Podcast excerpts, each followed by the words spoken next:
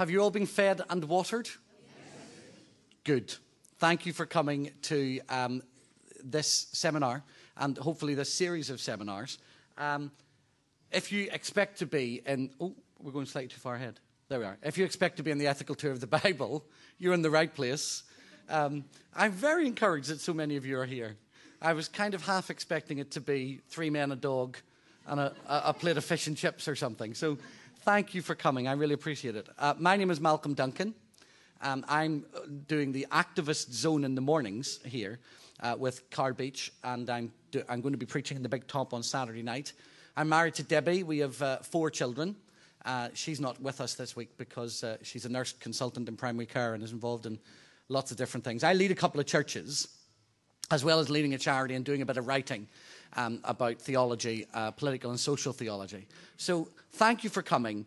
Uh, it's going to be an interesting few days because we're going to try and grapple with some pretty difficult questions, uh, some pretty important questions. I want to try and allow, there are some seats here at the front, not many, but there are some here at the front if you want them.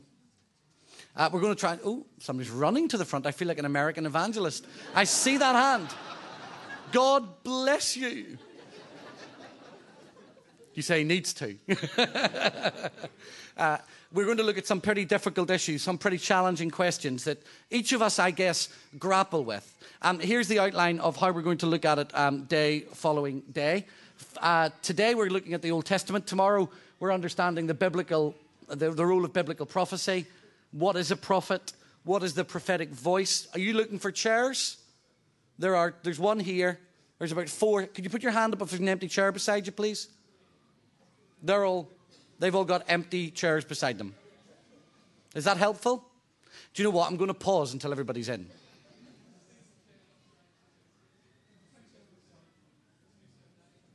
There's two right at the front. If we put another one here, we could have the Trinity. There's some there.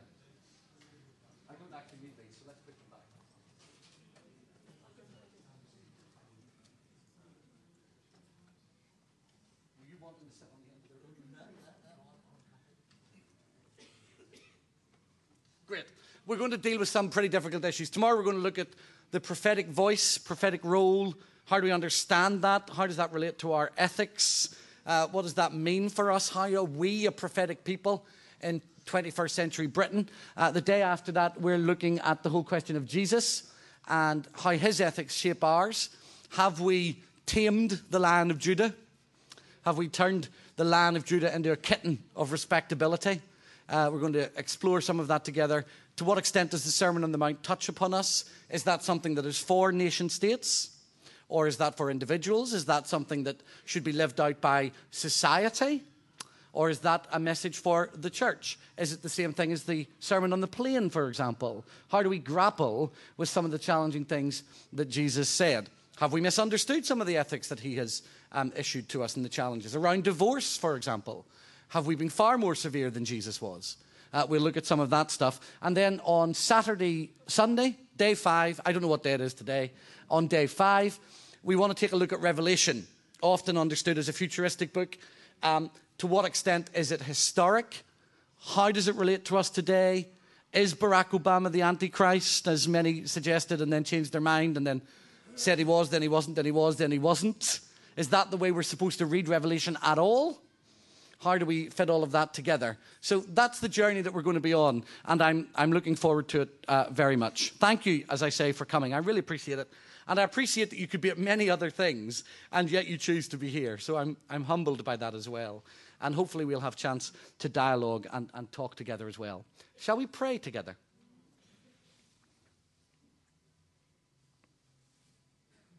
Father, we still our hearts before you and uh, as we examine your word and try to understand how it applies to our lives, we want to live under its authority. I want to live under its authority. I don't want to turn it into my plaything. I don't want to shape my church and then shape the Bible around it. I want to be part of your church, shaped by your word. I pray for Spring Harvest this week that everything we do will be shaped by Scripture and that us in this room, as we grapple with the big issues of how to handle the Old Testament today and other parts of Scripture during the week. Expand our imaginations. Help us to think. Help us to see. Help us to understand more powerfully what this book means and how it impacts our lives. And give us a spirit of revelation and understanding, I pray. In Jesus' name. Amen. Now, there are still folk trying to get in, so if you've got an empty seat, just raise your hand. There are still lots of empty seats for those folk that you're turning away. Yeah, so those folk that wanted to get in are being sent away.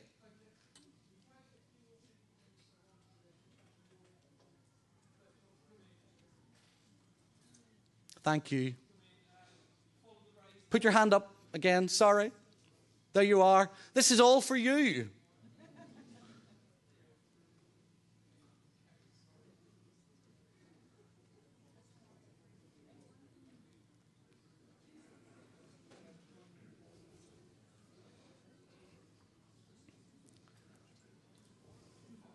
Okay, we're going to start. Keep your hands up as those people settle down.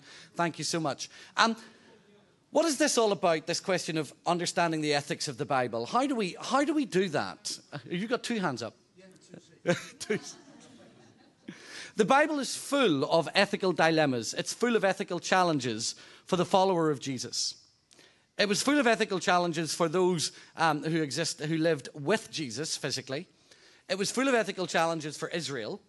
It was full of ethical challenges um, as it emerged as a canon in the first couple of hundred years uh, after the birth of Christ, which is when the first canon of the Old Testament was formulated. And it's full of ethical dilemmas now. I want to be clear about my starting point, because I have, through the years, as a follower of Jesus, I've been leading local churches for almost 20 years. I've been involved in planting churches for that length of time. And as I'll say in a moment, this book shapes me. It's not something that um, is an academic exercise. But my starting point is this. Some years ago, 13, 14 years ago, I, I believe I had a very personal um, encounter in wrestling with God about the authority of His Word. I struggle, I still struggle with certain aspects of the Old Testament, some of which we'll talk about tonight, today. Um, but in praying about it and asking God to help me to understand those struggles war, violence, uh, the apparent extreme bloodshed of the conquest, um, the way in which evangelicals, of whom I am one, pick and choose the verses that we want to um, highlight as relevant to the new, to 21st century Britain and not um, from the same chapter, let alone the same book. Um, I struggled with all of that and still do. But I was praying about it for months and months and months, and I think it was a very pivotal point in my spiritual journey. Because I think at that point I could have either gone in a direction that said, um, I'll shape the Bible to say what I wanted to say, um, or I will allow it to shape me. And I felt that God prompted me to reflect on this simple fact Jesus never once dismissed the authority of Scripture. On many occasions, he could have explained, it doesn't matter anymore on many situations and dialogues about his own ministry and about his own purpose and why he had come, he could easily have said, Oh, that's Old Test, that's, that's, the, that's the old covenant. Not once did he do it. No, not only that, he never apologized for his father's actions in the Old Testament. There's not a single example of him saying, I'm sorry about the conquest. Or, I'm sorry about the stringency of ceremonial or religious law. Not one. He never did it. And although this will sound incredibly simplistic to you, that is enough for me. If he didn't dismiss it, if he didn't apologize for it, if he didn't explain away his father and instead let the tensions exist in his own ministry, then somehow I have to allow those tensions to exist and work out a way of submitting myself under the authority of this book without just using authority in a bland way.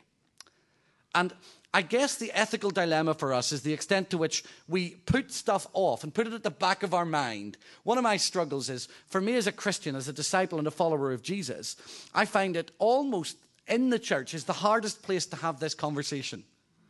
Because if you say, Well, I struggle with some aspects of the Old Testament, there's a response back that makes you feel as if you're a, a, a hateful, vengeful, illiberal, um, amoral person simply because you've said, There's parts of this I struggle with. Doesn't mean I don't accept its authority. I want to have this debate with you, my brothers and sisters. I want to be free in this room to say, I don't understand this. Could somebody help me? Rather than have to say that outside of my church family or outside of my religious family, I want to be able to have that debate here. Now, from an ethical perspective, I'm not sure that we are good at creating that kind of loving, investigative, journeying community where we can have that kind of conversation. Does that make sense? But we need to be that kind of community. Some of us find more um, sympathy and comfort and uh, listening in the local pub than we do in our local congregations, but that's quite another thing. Um, how do we handle the Old Testament in the light of the New Testament? In the light of uh, the Old Testament telling us that we should, um, or telling Israel that they should obliterate um, their enemies as they take the land of Canaan, and Jesus saying, um, No, I don't want you to do that. I want to bless those who persecute you. Now, you will have heard, as I have many times, lots of people saying, There are no contradictions between the Old and the New Testament. There are. There are. There are contradictions about how to handle um, war. There are contradictions about how to handle conflict. There are contradictions about how to handle money. There are contradictions about how to handle property. There are contradictions about how to handle violence. Now, you either pretend they're not there, or we are honest about them being there and work out why they are there. The, evident, the existence of those contradictions does not negate the importance of the Old Testament. Instead, it charges and challenges us to think it through differently and work out how we relate these two things one to the other, which is what we want to try and do uh, today. And that's what it means to take the Bible seriously. I'm going to say something that might be a little controversial to you in terms of ethics. Um, to take the Bible seriously means you couldn't possibly take it all literally. You couldn't possibly take it all literally. Let me give you a very modern example from my own pastoral ministry. Um, one of the churches I lead is called the Chapel at Mortimer West End, and God is doing wonderful things with us, and we're really grateful to Him. We have a new uh, sung, a new music team leader, um, who was leading music about three or four weeks ago, and she'd sung this song four or five times. You probably know it. We sang it in Ireland when I got converted. Um, oh, with the high praises of God in our hearts and a two edged sword in our hand. Do you know that song? We'll press right into the enemy's land, right into Satan's ground. And there's a verse in it that says, We'll bind their kings in chains and fetters. We'll bind their princes in strong irons to execute God's written judgment. March on to glory, sons of Zion. Pause for dramatic effect. I said to her at the end of the service, Lorraine, please don't sing that again. It's not an appropriate song to sing because it was a, a no, it was a mixed meeting. It was believers and unbelievers. It's all about God's judgment. It's all about God's vengeance. It's all about executing God's written judgment on the earth. Jesus didn't even initiate that in the Nazareth Manifesto, for heaven's sake. What are we doing singing about it? And she said to me, which probably some of you are thinking, it's in the Psalms. How can you not sing it? It's in the Psalms. And my immediate response was, So is, happy is the man that bashes the head of his children off the rocks. Shall we turn that into a chorus? because we can't. Even though it's in the Psalms, even though it's poetic, even though it's the inspired word of God, it doesn't mean that we can turn it into a song and sing it because it's completely misunderstanding why it was written in the first place, and it's completely misapplying that genre of writing to us. And therefore, if we are going to take the Bible seriously, particularly the Old Testament, and listen to me, there is a real challenge for many of us as evangelicals that we are losing our mooring in Scripture. It's almost Scripture with a little s that's less important the very Reformation, the very thing that led to the birth of that sense of grace and encounter with God, was the belief that Scripture could shape us and challenge us and change us. We cannot lose that sense of who we are. If we do, we will lose ourselves. We won't, the generation after us will. In 30 or 40 or 50 years, our grandchildren will be looking back, those of us that are uh, younger now, will be looking back to us and saying, Why did you drift?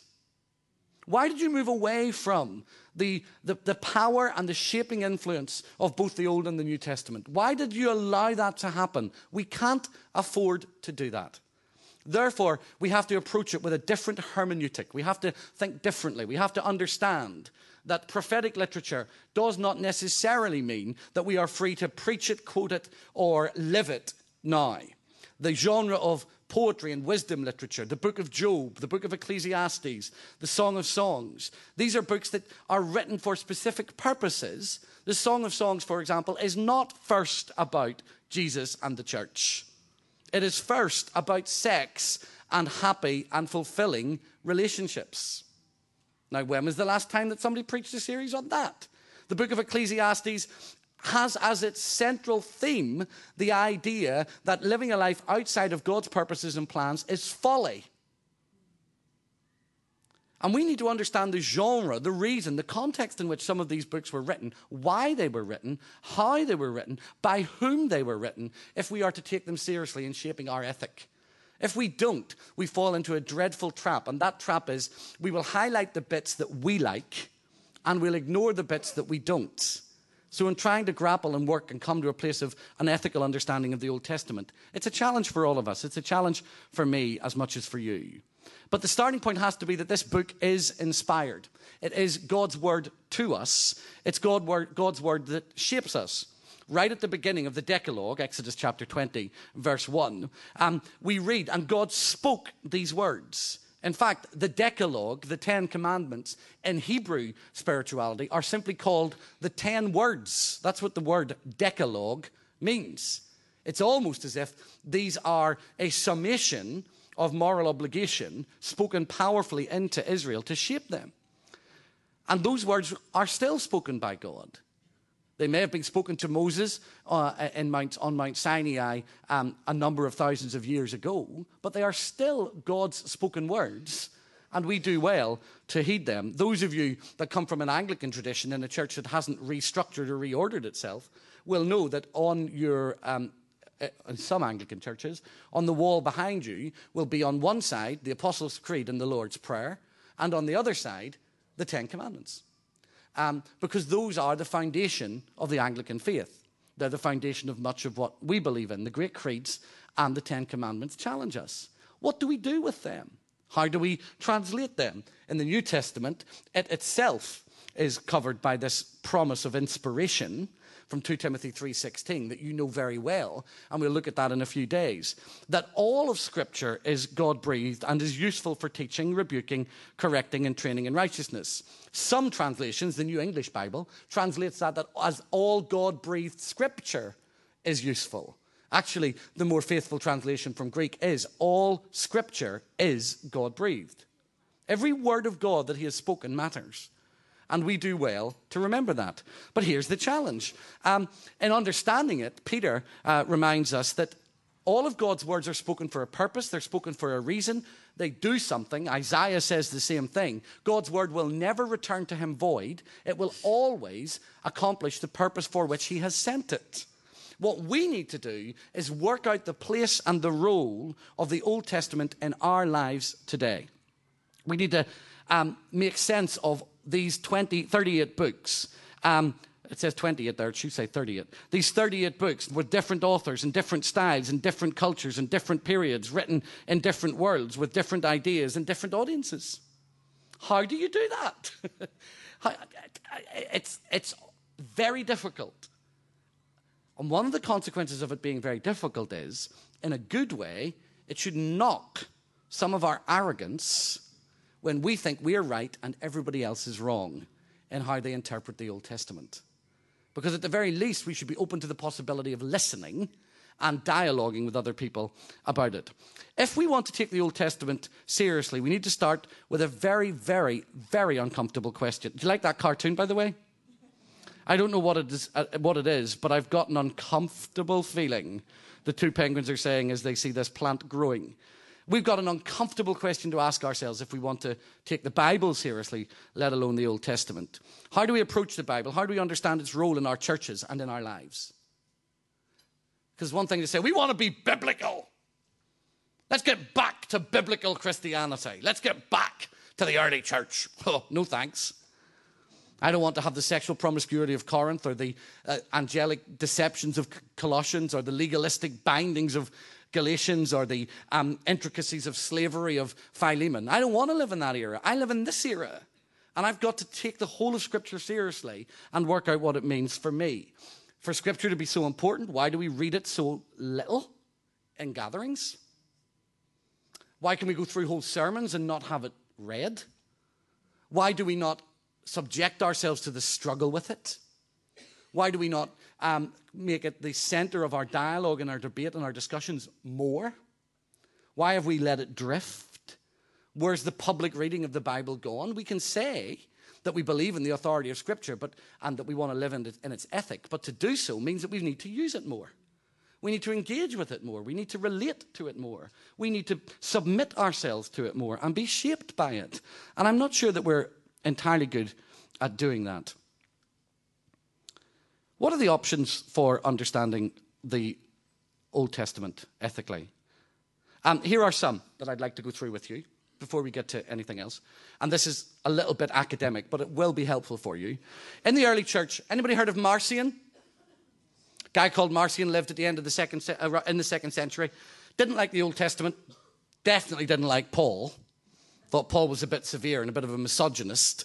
So he decided that he would cut out the Old Testament almost entirely, kept a few Psalms.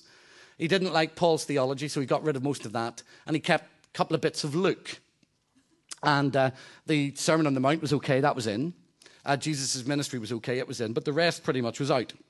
He was um, declared a heretic for doing that uh, in the second century, particularly because he was being um, opposed by uh, two guys, Tertullian being one of them, an early church father, who said, You can't do that with Scripture. Now, you might say to me, oh, that was 2,000 years ago. One of my best friends, and he is a mentor of mine, was part of uh, writing a book recently, um, which suggested that what we needed to do, and many of you may feel this, a little controversial perhaps for me to say this, was is to go back to being red letter Christians. That's just Marcion with new clothes. That's an 1800 year old idea reinvented. Let's ignore everything else and focus on the teaching of Jesus. You see, by making that assumption, you automatically think that Jesus himself is not a continuity with the Old Testament, that he is a discontinuity. It's a perfectly legitimate view. It's one I disagree with, but that's what you are saying. Marcion held that view in the second century. Thereafter, there were two main camps in the church around understanding God's word to us that emerged. One was called the Alexandrian Fathers, and the other was the Antiochene Fathers, Antioch and Alexandria being the two centers of Christianity. The Alexandrian Fathers, people like Origen and Clement, um, said this. It's there for you to help if you're interested in it. I can email this to you, by the way. I'll give you my email at some point across the week, and I'm happy to send it to you the, uh, the Alexandrian father said this there are two levels of reading scripture one is literal, and the other is spiritual or allegorical. The most important is the allegorical.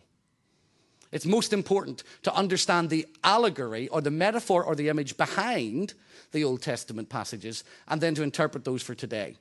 Um, a great example of somebody who believed that was Augustine. Augustine uh, wrote a I have never, if you've ever read any of Augustine's sermons, it's what you read, isn't it? It's what you do before you go to bed. Not. Um, he wrote the most remarkable treatise of this, on the uh, parable of the Good Samaritan. It's just staggering, um, in which the Samaritan was uh, Jesus. No, yeah, the Samaritan was Jesus. The donkey is the church. Um, the, the guy that was beat up is the sinner. The hotel has something to do with the church as well. The N, the inn is something to do with the church. I can't remember what. The two coins represent 2,000 years, um, at which point Jesus would return to look after um, those that are sinful himself. Great idea, not necessarily true. We, that's why the Song of Songs has been primarily interpreted by many evangelicals as first an allegorical book. It's not first an allegorical book, it was first written about love. But the Alexandrian fathers had that view. The second view, which emerged around the same time, was the Antiochian view from um, Antioch, the city of Antioch. Chrysostom, Theodore of Mopsuestia, and uh, Diodora and others were involved in that. And what they said was completely the other way around To be ethical, you've got to understand first and foremost the story of the Old Testament. You've got to understand the facts. You've got to understand why books were written, where they were written, how they were written, for whom they were written. And then the spiritual understanding of it is secondary. Now, jumping forward a little bit to the Reformation, um, Cal, uh, Martin Luther started in Alexandria in his thinking, was very allegorical, and then moved to Antioch. He started being allegorical about everything and then realized, actually, no, this isn't working because it's meaning that I have the job of deciding what this means rather than wrestling with the facts. And he moved from the, from the, the Alexandrian view of how to read the Old Testament to the Antiochian view of how to read the Old Testament. And in that way, he tried to hold together the tension of the Old Testament and the New Testament. But for Luther, it was really, really clear the Old Testament was um, sub- subjugated, subordinated to the New Testament. The Old Testament was second, and the more you read his ministry, the older he becomes, the clearer that becomes. He increasingly focuses on the New Testament, referring back to the Old Testament, but not using it as much in any way, shape, or form as he did. He said the Old Testament was helpful for shaping our social life, our spiritual lives, um, for helping us understand how to live morally. The, the Decalogue, the Ten Commandments were important, and that the law was there to point us to the gospel. Now, you can pick up and hear Paul, those of you that are into reading theology, can pick up Paul's voice in all of that. But Luther increasingly said the old somehow is important, but sits under the new. But he never fully articulated what that meant. John Calvin um, was Alexandrian insofar as he saw the Old and the New Testament as continually connected. He didn't see Jesus as a break from the Old Testament. For Luther, there was a sense in which the coming of Jesus breaks one covenant, not breaks it, but transforms one covenant into another. Does that make sense? For Calvin, it was very different. He said it was a continuation. It was Calvin that first started language, which has led to the little axioms that you and I know. The old is in the new contained, the new is in the old contained, and the old is in the new explained about the relationship between the Old and the New Testament. Or the new is in the old concealed, and the old is in the new revealed. This idea that uh, somehow there is a deep connection Calvin picked that up from the Alexandrian fathers. He says that the law was there to guide us. Ma- Jesus' words in Matthew 5 about saying, Not one jot or tittle of this law will be removed. I did not come to abolish the law, but to fulfill it. Calvin picks up and says, We cannot ignore that. You can't ignore such a powerful word. Jesus said, Jot and tittle. Jot is the equivalent of the dot of an I, tittle is the equivalent of the crossing of a T. That's those two symbols, a jot and a tittle, are two little bits of grammatic, grammar in Hebrew. Jesus said, Every dot on the I's will be dotted, and every T will be crossed in my coming. That's how seriously he took the Old Testament and its place in the life of Israel. The Anabaptists um, took the Old Testament, and out of it sprung ideas around baptism and pacifism. And many of you will be dispensationalists without knowing it. Um, you may have come from a brethren tradition, you may have come from a charismatic tradition. And dispensationalists believe that the Old Testament was an age of law, a dispensation or a, an epoch of law. The church now lives in an epoch of grace, and grace replaces law. So, those are some of the ways in which we've got to wrestle with this. But for you, as much as for me, this cannot be only an academic question. Here's why it's not academic for me. Firstly, it is academic because I teach this book academically teach it in Trinity College in Dublin. I teach it in universities across the world. I try to help people to understand this book. So, therefore, there is an academic nature of this subject. But not only do the, do, is that true, I use this book every day. For 22 years, I followed a form of prayer called Lectio Divina. I rise very early in the morning. If you'd like to join me, you're very welcome. And I chant this book. I read it, I reflect on it, I sing it, small portions of it. In 22 years, I've managed to do some of the Psalms, some of the Pentateuch, uh, some of the Gospels. And I look forward, if God spares me, to the next 50 years of doing more. Taking small portions of this and saying, shape me by it, change me through it, turn me into someone who is more like Jesus as a result of this book. My spiritual life, my pattern for worship, my pattern for prayer, all flows from this book. It is the final authority to shape me. Thirdly, I use it in the communities I lead. Somebody asked me about six weeks ago, What's your main job as my, as my pastor? And I said to them, My job is to help you to take the Bible more seriously. My job is to help you to relate to what God has said. That's it. That is the most important job of anyone who leads a local church. I use it as a pastor. When people come for comfort, it is here that they turn. When they need support, it's here that they turn. When they need direction, it is this book that I turn to. It's not the latest psychological idea, it's not the latest psychobabble. Although some of that stuff is helpful, it is to this book that I turn them when they're struggling with grief, when they wonder where God is, when they've lost their jobs, when they're trying to work out their sexuality. It's this book that helps them. Not me, it's this book. And I live under its authority. So for me, this isn't, it can't just be an academic question. I'm a political and a social activist. Uh, I lead a charity called Church and Community. I debate and uh, liaise with and uh, advise the Conservative Party and the Labour Party at the most senior level, the EU, the EU around issues of uh, human dignity, the UN around other stuff. It's this book that shapes why I do that. It's what this book says about the poor. It's what this book says about the excluded, about economics, about land, about creation, particularly the Old Testament, that drives me to be a social activist it's this book that gets me out of bed in the morning because I want to be a voice for people who have no voice. It's not some kind of ethereal idea. It's directly related to the words that are written down for me and you to understand our place in the world. As a humanitarian, it is here that I turn to when I need to defend the human rights of all people. It is the book of Scripture that first articulates the dignity of men and women, black and white. It is in this book that you find the foundations for the United Nations Declaration of Human Rights. It's the most staggering thing that we've allowed all of that agenda to drift off to somebody else, when actually the ethics of the Old Testament give us that as our ground upon which we should be standing with confidence. Somehow the book is approved, somehow it reaches out to us and challenges us to live in its power. So, how do we allow the ethics of the Old Testament to shape us? There are anybody in act, was anybody in zones today?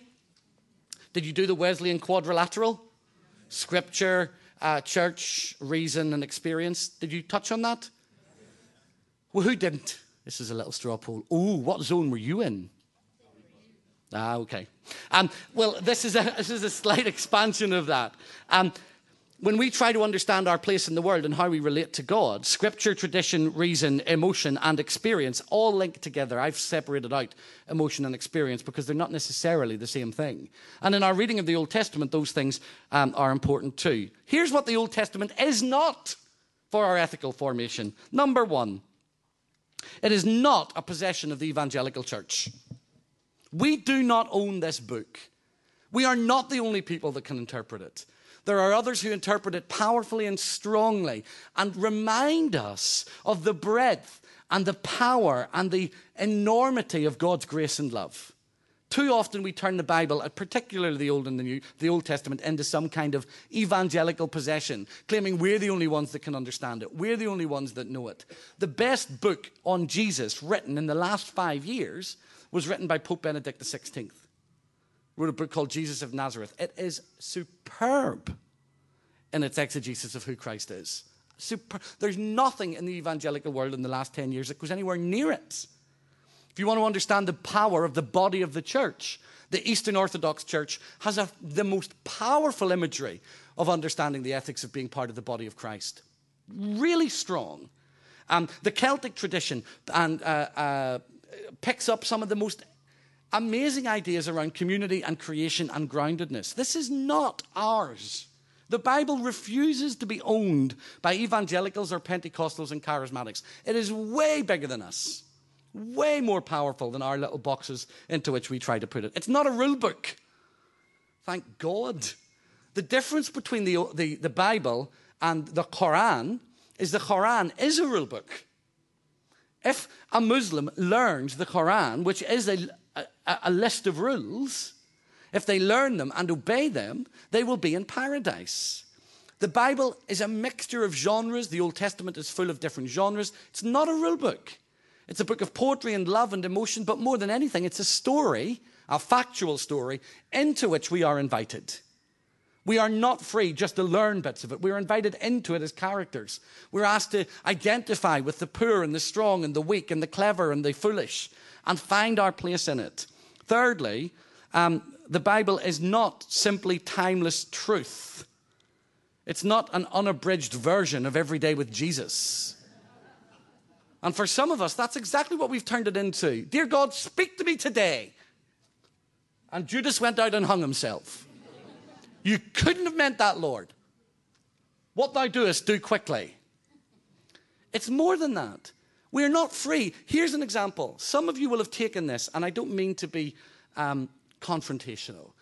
The promise to the Philippian jailer that he and his household would be saved is not a universal promise.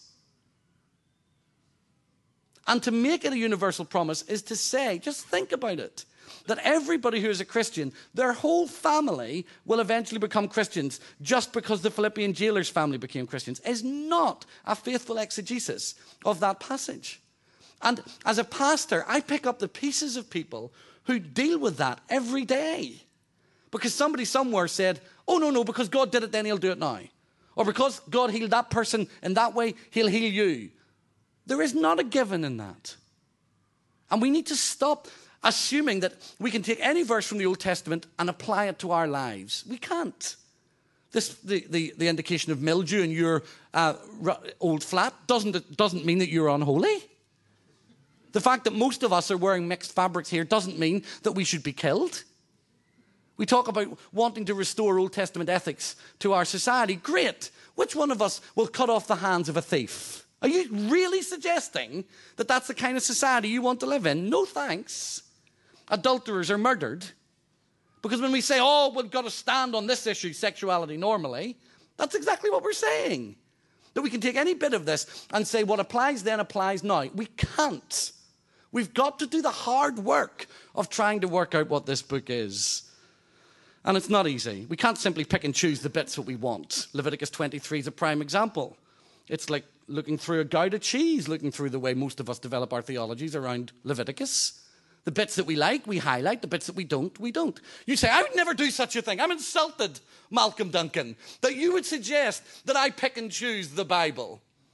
So, when was the last time you had as your devotional reading for a month one or two Chronicles, chapters 1 to 8? When was the last time you got up and said, I can't wait to read about all of those genealogies? They get me going. When was the last time you had a devotional thought around gluttony? When was the last time you said, you know what? We need to take this Old Testament seriously. Let's not just challenge homosexuality, let's challenge um, asylum policy. Let's do away with um, interest charged on people for money. Let's return debts to people every 50 years. Let's make sure that we cancel the things that exist so that we can create a fair crack at the whip. Let's leave the corners of our fields unploughed so that the hungry can be fed. Let's find out who the marginalised are and stand up for them. Let's be a voice for the voiceless. Let's stop singing and start doing something. Let's be voices. When was the last time we did that? And yet, that's what we are saying if we say we want to live under the authority and the power of the ethics of the Old Testament. We can't pick and choose the bits that we will like and don't like. If we do, we end up, in the words of Karl Barth, creating God in our image.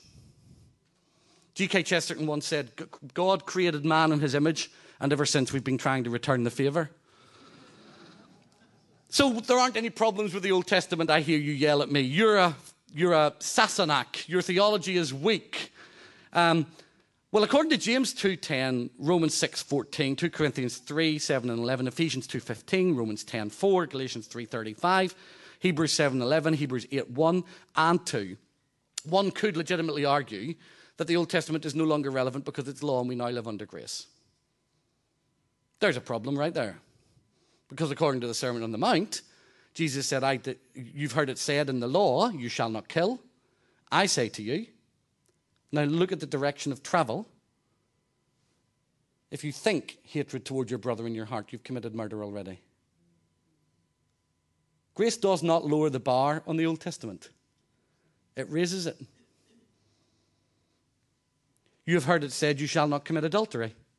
Jesus, quoting the Old Testament. I say to you, if you even look at a woman, you've committed adultery in your heart.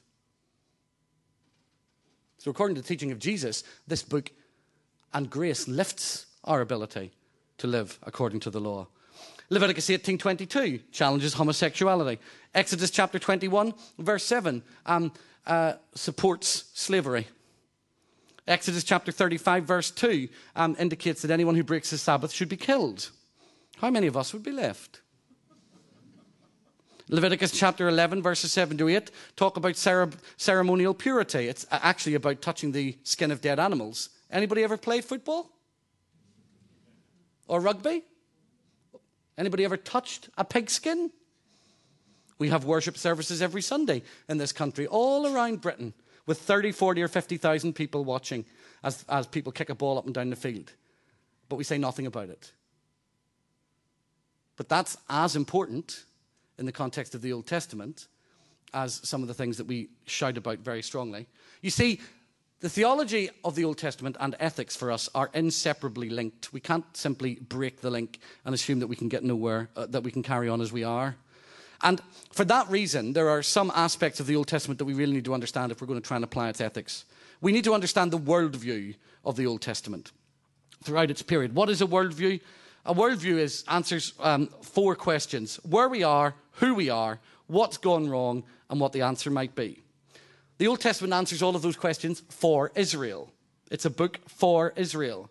Where we are, the world is made by one good and loving God, and the whole earth belongs to Him. That's the statement. That's the central assertion of the Old Testament. Who are we? We are made in his image and we are made in relationship and for relationship with him, according to the Old Testament. What's gone wrong? Well, the big question, the answer to that big question in the Old Testament is that human beings have sinned and they live in spiritual and moral disobedience, and that affects every aspect of our lives our, our relationships, our moral choices, our community life, our personal life, our political life, and the world in which we live. The creation itself, the very fabric of the earth, is changed by that. And what's the answer? The Old Testament sets it out. God has called a people through a man called Abraham who are to demonstrate to us his grace and love and power to transform. They are a paradigm and a type for the world to see. Israel's purpose is to demonstrate to us that God loves us, cares for us, and has a purpose and a plan for us. In a nutshell, that's the story of the Old Testament. And it's why it is so important to us. And therefore, in a sense, the Old Testament tells the story of Israel, and we must listen to it to understand our own story. We must see the way they are commanded to live to understand the way we are commanded to live. They are chosen, created in covenant. We are chosen and brought into a covenantal relationship with God. They are delivered out of Egypt and into the land of Canaan.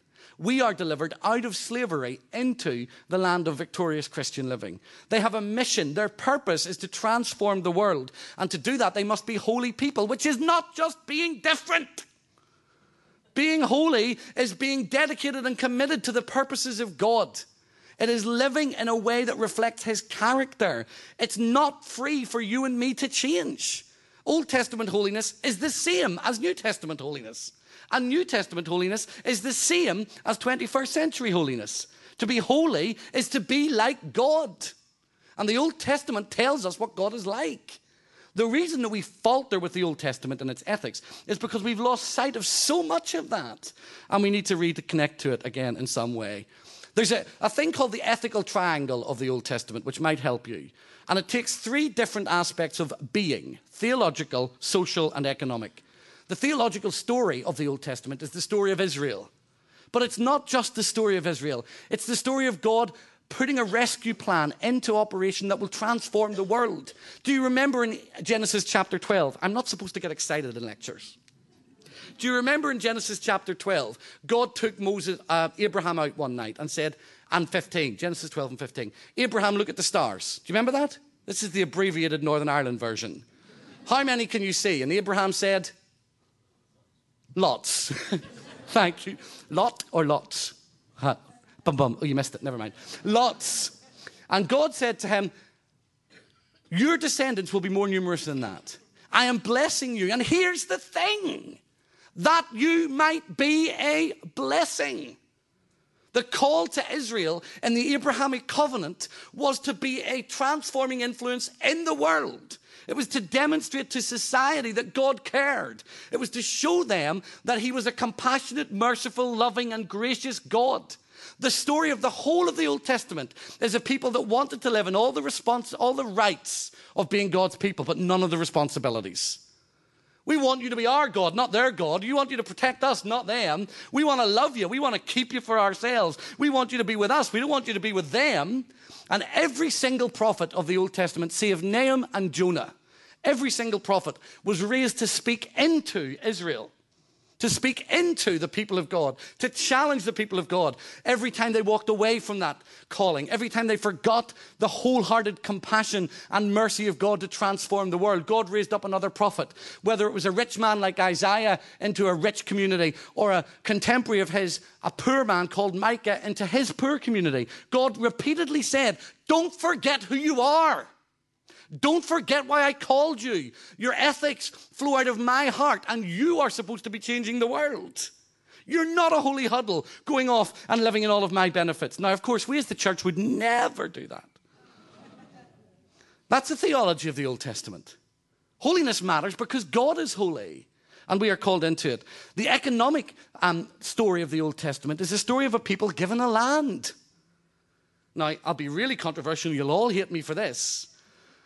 I don't believe that we can therefore translate the giving of Israel land to Israel in 1948 as a direct fulfillment of what God said.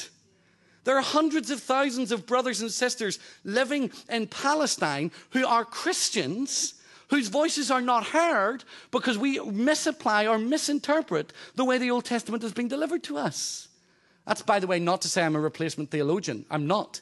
I believe that Israel's purposes will be fulfilled in God's economy and they will be drawn in, and He loves them and they are a chosen people. I just don't believe that the Old Testament tells me that the political state of Israel that now exists is the same as God's chosen people. And I actually get a bit offended that Christian right wing Zionists have taken the ground from me. And I'm not allowed to say, well, I think that Israel invading Lebanon is a sinful thing. I think blowing up a school with 1,200 children in it is an unjust, unholy thing, and God should, and we should take our stand against such um, painful, painful existence of sin. Some of you are offended at the idea that Israel could ever do anything wrong. And yet, the land given to them in the Old Testament is deeply important. It's a fulfillment of a promise to them. It's a fulfillment of who they are, which is why when we read conquest narratives about people being driven out of Canaan, we can begin to make sense of it. And thirdly, it's a social thing. The ethics of the Old Testament are theological, economic, and social. They're about community. This is a community where women are honored, where children are treated as equals, where men and women are made in the image of God, according to Genesis chapter 1. The Old Testament is replete with evidence that they were way ahead of any other society in terms of their moral and social understanding of community, caring for the poor, welcoming the marginalized, including those that were aliens and had been uh, uh, set outside the camp, as it were. And we're, we have to take that triangle and apply it to us. How do we translate a story of a theological people with a land and a social well being into our context? It's not enough to say, well, we're the church, we are the new Israel. We're not. The new people of God are both Israel and the church held together as one new body. That's what the whole book of Ephesians is about from beginning to end. It's the point that Paul is making. One does not replace the other, but one does not negate the other either. So, what we've got to do in understanding our ethics of the Old Testament is understand the story. Find again the purpose of God in the Old Testament and how it relates to us. I want to explain what I mean by that because it's probably the most important thing that I'm going to say to you today. In understanding the story, we've got to take these 66 books, this authority of God invested in the story of the Old Testament, and apply it to our lives. What is the authority of God? It's a word that's bandied about all the time. We have the authoritative word of God. In order to understand what the authority of God's word is, we've got to understand what authority is for us. God's authority um, is um, it's not a separate authority in Scripture to the authority of God. God's authority is delegated and placed into the Old Testament. So it's God's authority in this story. It's not this story's secondary authority. And that's very important. It's the principle of New Testament um, authority also. The authority of the Father is given to the Son. The authority of the Son, the same authority of the Father, is given to the church. It's given to men and to women. The same authority shared amongst us. Now, To understand how that authority fits with us, we've got to understand what authority is for. How does God use authority? Oh, this is exciting. Even though you might be hot, it's exciting. God use, when we use authority, we control people, we manipulate them, we, we, we put them in their place, we remind them who's boss. Our society's use of authority subjects and controls and manages people. God uses authority, and authority is words in the Old Testament. God uses words, and dead people get up. Things that didn't exist exist when God uses his authority. People that were bound are set free when God uses authority. People who were in slavery are brought out when God uses authority. And shackles fall off. Enemies are defeated when God uses authority. A promised land is opened up when don't get excited when God uses authority. And what we are invited into is that use of authority. Church leader, you have no authority to subject people. You have authority to release people. You have authority to shape them. You have authority to say, God is bigger than your issue. God is able to use you. God is able to transform you. When they say, How do you know? You say, Read the Old Testament. He did it with David. He did it with Moses. He did it with Abraham. He did it with Israel. He did it with Judah. It's what God does. He raises up people. He did it with Gideon, stuck in a wine press. The authority of God releases people. So, as we use authority in that way, we can relate to the Old Testament in a completely different but important way. We have got to take it seriously because it is beyond all of these things that we've talked about. It's beyond simply being a historical account, it is the inspired Word of God that shapes us. This history changes us. It's not enough to say, well, it happened then, it doesn't matter. Why did it happen? Who did it happen to? How are we shaped by it? It's beyond just a function of blessing us. It's about the story of God's transformation of the whole wide world. And we can't get in on that act unless we understand what that transformation looks like. It's beyond the little book that we've made it. We have made the Bible far too small. The Bible, here's a big thing for me to say. I'm going to say it again when we look at Revelation. The Bible is the reality we are living in the metaphor. I'll say that again. The Bible is the real story. We're in the metaphor. And our job is to discover our place in the real story and allow it to shape us in a powerful, powerful way. Getting to grips with ethics and authority can be a very difficult thing for us. I want to show you something uh, to help you understand that because I want to open up for questions. I have about so much more I want to say to you, but I'm not going to say it. Uh, we can pick it up. I'll send it to you in the slides. Here's what I want you to consider in terms of understanding the ethics of the Old Testament. Um, imagine for a minute that you are digging. Did anybody read the story of the Staffordshire gold hoard? How amazing is that? This chap whose uh, gold worth 3.4 million pounds, he said, Oh, I looked up and down the field loads of times. I just thought, I'll have a look. He said it started to buzz as his detector and he thought there was a faulty wire. He found one bit of gold, he thought, oh, it's cheap brass, so he threw it away. And he found another bit and then another bit 1,500 pieces of gold, the only Saxon hoard of gold ever found. Amazing story. Imagine you found a Shakespearean play, never ever discovered by anybody before. And it has five acts. Act one is complete, Act two is complete, Act three is complete, Act four is complete, Act five is almost complete. There's one scene missing, the penultimate one. The last scene is there, and the, the, the one's up to it, but the penultimate scene is missing. How would you put the play on? What would you do to put that play on authentically? Shout at me what you would do.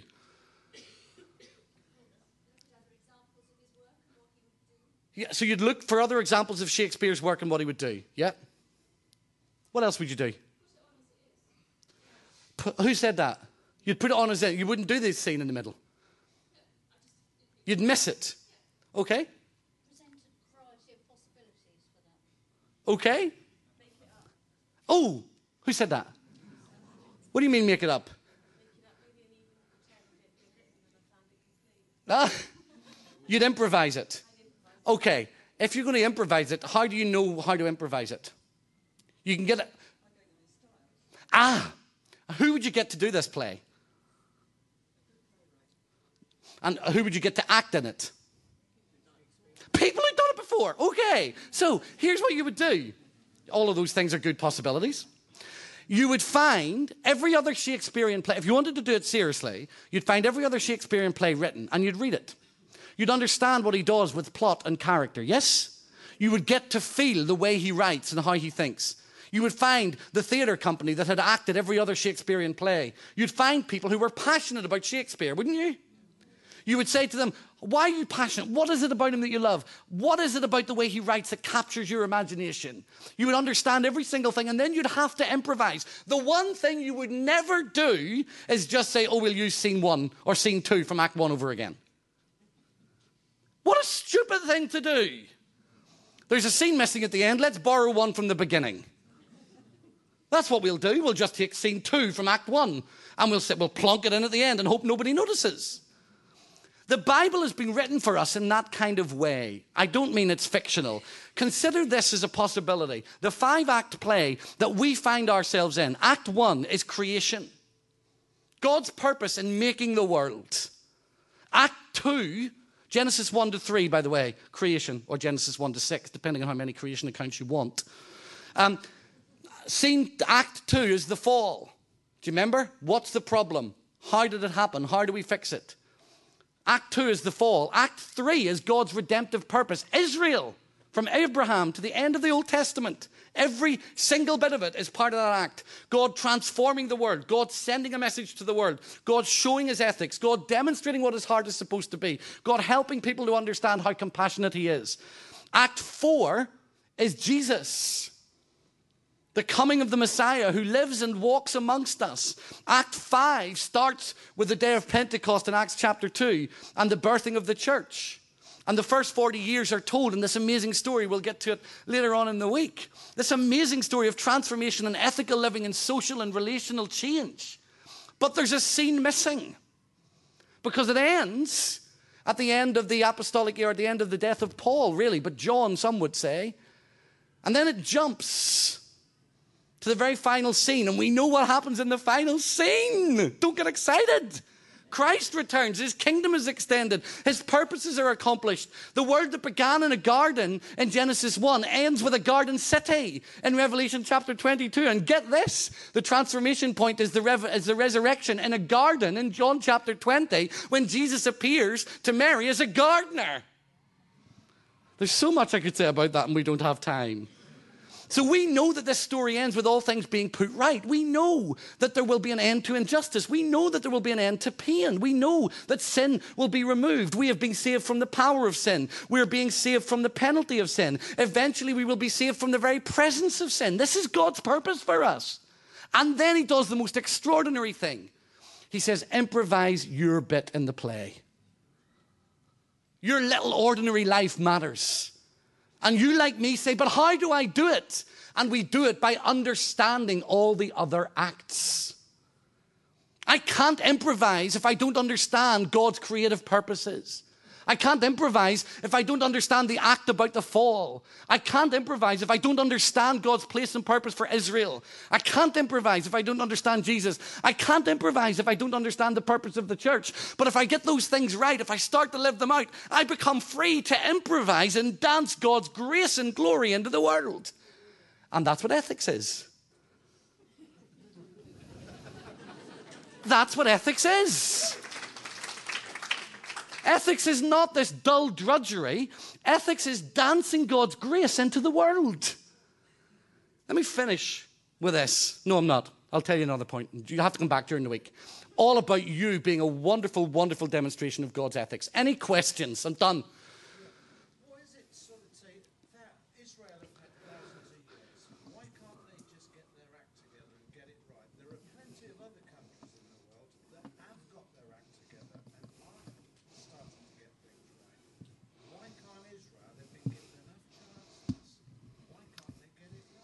I don't know, but I know that I'm called to pray, pray for the peace of Jerusalem.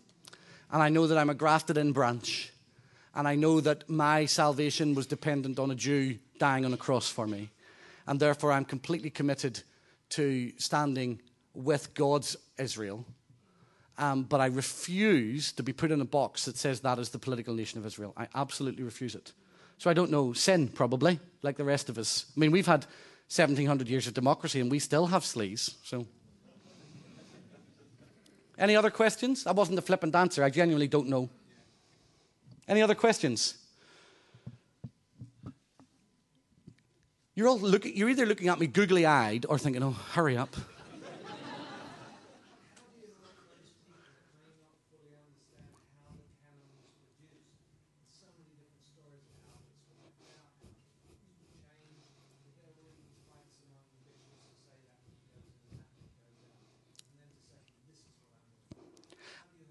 I'm going to touch on that a little bit tomorrow, actually. If that's, oh, or not tomorrow, the day after, the, the Jesus day. I'm good, honestly, I am. Because the canon wasn't decided, it, it emerged.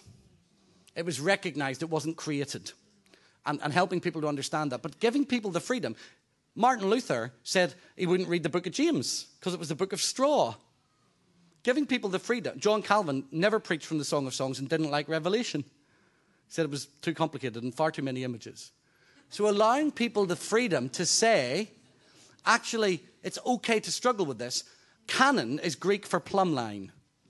So it's the plumb line against which, K A N O N in English if it's transliterated, it's the plumb line against which we measure our conduct. My massive concern, and I, am going to talk to this in day three, is we just create our own canon. And we say we'll, we'll, we'll have a canon, which is the bits that we like. And we're not free to do that because we end up with a very skewed Christianity, I think. Any other questions? Oh, gosh, they're all coming now. One, go ahead, sir.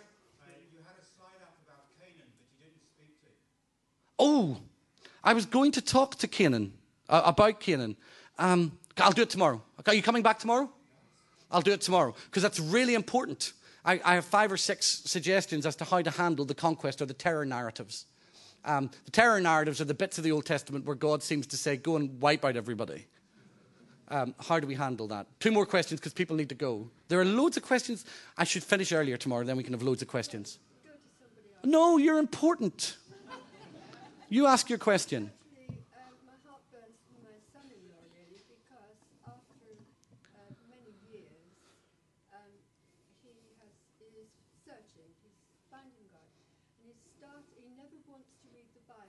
Mm-hmm. My daughter sent him Psalm 139. Mm-hmm. He got so far, but the rest of it, he can't bear to think of a God who is so cruel in the Old Testament, and he thinks it might turn him off completely. Mm.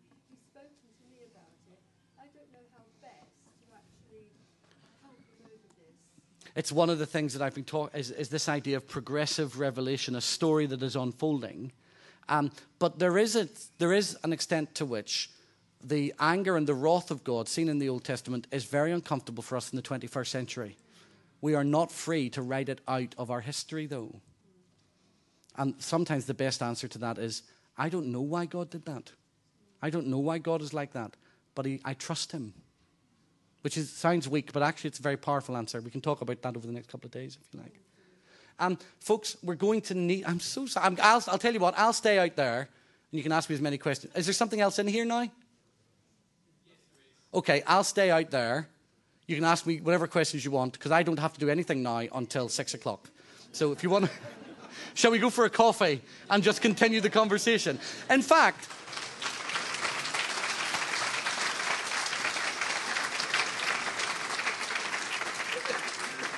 the whole thing does tie together across the week. So if you can come back each afternoon at quarter past uh, whatever time it is, I really encourage you. I will go and sit in there. If you want to have a coffee with me, let's talk and, uh, and debate some of this stuff.